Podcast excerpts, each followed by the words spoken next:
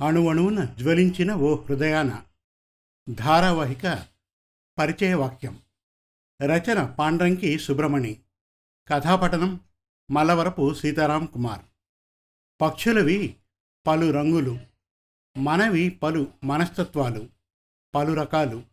ఆ రీతిన చూస్తే జీవన కోణాలు కూడా అనేకం. చాలామంది విషయంలో కాకపోయినా కొందరి విషయంలో జీవితం బొంగరంలా తిరుగుతూ అదుపుకి అందకుండా ఆమడ దూరానికి వెళ్ళి ఆగిపోతుంది.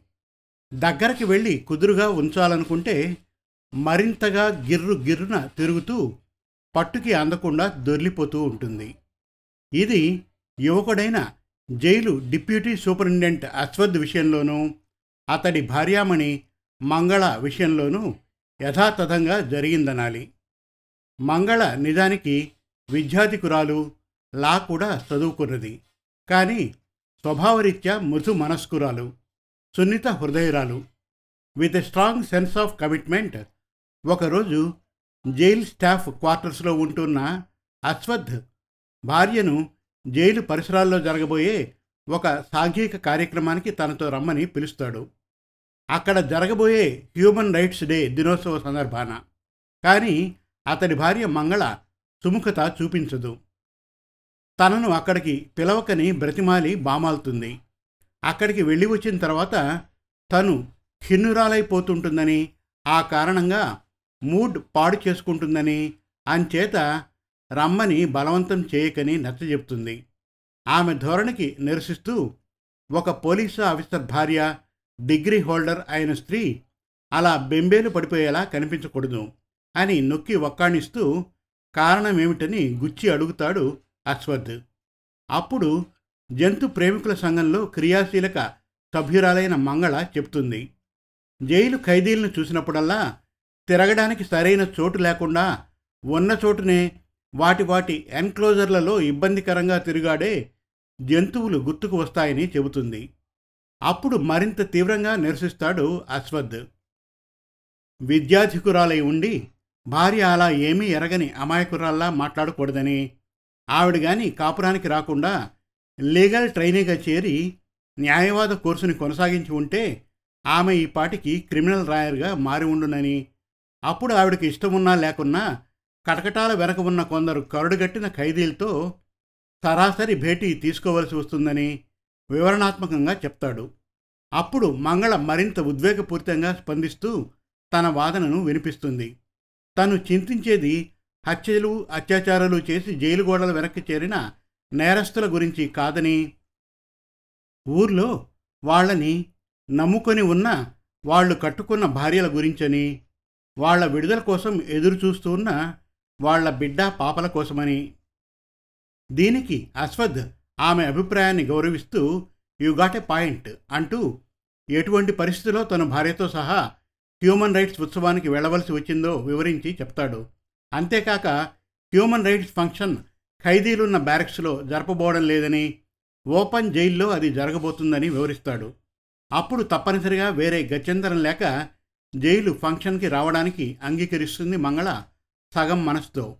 అప్పుడక్కడ మంగళకు ఎదురవుతుంది ఎప్పుడూ కలలో కూడా ఎదురు చూడండి షాక్ ఆఫ్ హర్ లైఫ్.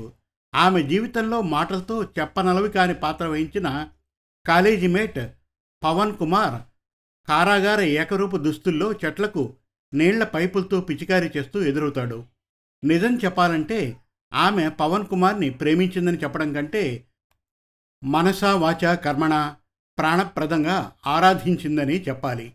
ఎందుకంటే అతడితో జీవితం పంచుకోవాలని ఒకనాడు అణు అణువే తప్పించింది. కానీ అతడేమో కాలేజీ నుండే కాక ఆమె జీవితం నుండే కనుమరుగయ్యాడు.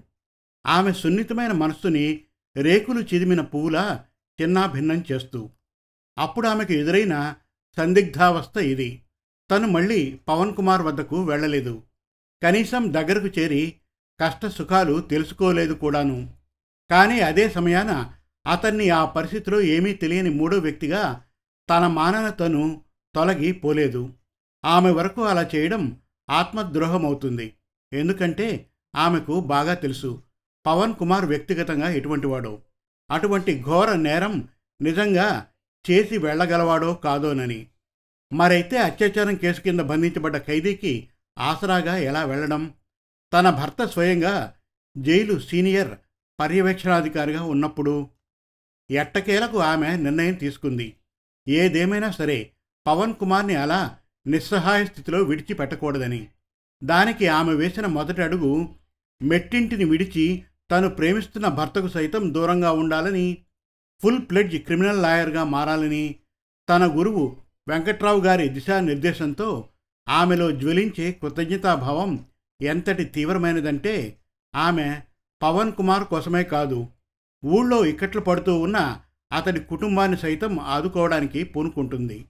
ఆ తీరున అనుకోకుండానే ఆమె భర్త అసహనానికి అనుమానపు చూపుకి కూడా లోనవుతుంది. మొదటి దశన పవన్ కుమార్ అంతర్గత ఔన్నత్యాన్ని అశ్వద్ పూర్తిగా తెలుసుకోలేని తరుణాన. ఆ తర్వాత ఆమె జీవితంలో పెక్కు మలుపులు పెక్కు మార్పులు చివరికి ఆమె అనుకున్న దాన్ని సాధించడానికి వేషం మాత్రమే కాక పేరు కూడా మార్చుకుంటుంది. డాషింగ్ ఆధునిక ఉమన్లా హావభావాలు కూడా మార్చుకుంటుంది. గృహిణి రూపం నుండి ముంబై మోడల్ రూపంలోకి కూడా మారుతుంది. గృహ ప్రాంగణం నుండి బయటి ప్రపంచ ప్రాంగణంలో ప్రవేశిస్తుందన్నమాట. ఆ విధంగా దుష్టగ్రహాల నుండి తప్పుకుంటూ ప్రాణాలు అరచేత పట్టుకొని పవన్ కుమార్ కేసుని తనే డీల్ చేస్తుంది. విషయాన్ని అర్థం చేసుకున్న అశ్వత్ కూడా ఉన్నత హృదయంతో ఆమెకు సహకరించనారంభిస్తాడు. తన ఉద్యోగ ధర్మానికి భంగం వాటిల్లకుండా చూసుకుంటూ. ఇక ఇక్కడ పేర్కొనదగ్గ మరొక విషయం. పవన్ కుమార్ చేత రేప్ చేయబడ్డదని కంప్లైంటెంట్గా పిలువబడ్డ శ్రీనిత్య తండ్రి జోగయ్య ఊర్లో ప్రసిద్ధి పొందిన గ్యాంగ్స్టర్. కళ్ళబడ్డ భూములన్నింటినీ కబ్జా చేస్తూ అమాయకులైన వారిపైన వ్యాజ్యాలు వేయడంలో వాళ్ళని తన దారికి తేవడంలో సిద్ధహస్తుడు నేరారోపణకు పొరపాటు పూర్తిగా పవన్ కుమార్ పైన లేదని తెలిసి కూడా తప్పుడు సాక్ష్యాలు సృష్టించి ధన బలంతో పవన్ కుమార్ని బెయిలు దొరకనివ్వని కేసుతో ఇరికించి కటకటాల వెనక్కి తోస్తాడు. ఇటువంటి అడ్డంకిని కూడా మంగళ తెలివిగా మెళకువగా దాటి ముందుకు సాగుతుంది.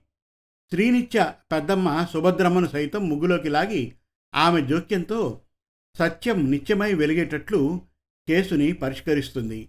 ఎలా పేరు పెట్టి పిలిచినా ఏ విధంగా నిర్వచించినా చిట్ట చివరన అనంతకాల ప్రవాహానికి అతీతంగా ధర్మం నీరు పల్లమెరుగు అన్న రీతిన న్యాయం వైపే కదా మొగుతుంది పవన్ కుమార్కి బెయిలు దొరికేటట్లు పరిస్థితుల్ని ధర్మం దీవిస్తుంది. జోగయ్యను అతని రెండవ భార్యను శిక్షిస్తుంది. ఇక అణువణువున జ్వలించిన ఓ హృదయాన ధారావాహిక మొదటి భాగం త్వరలో. మరిన్ని చక్కటి తెలుగు కథల కోసం కవితల కోసం వెబ్ సిరీస్ కోసం మన తెలుగు కథలు డాట్ కామ్ విజిట్ చేయండి. Thank you.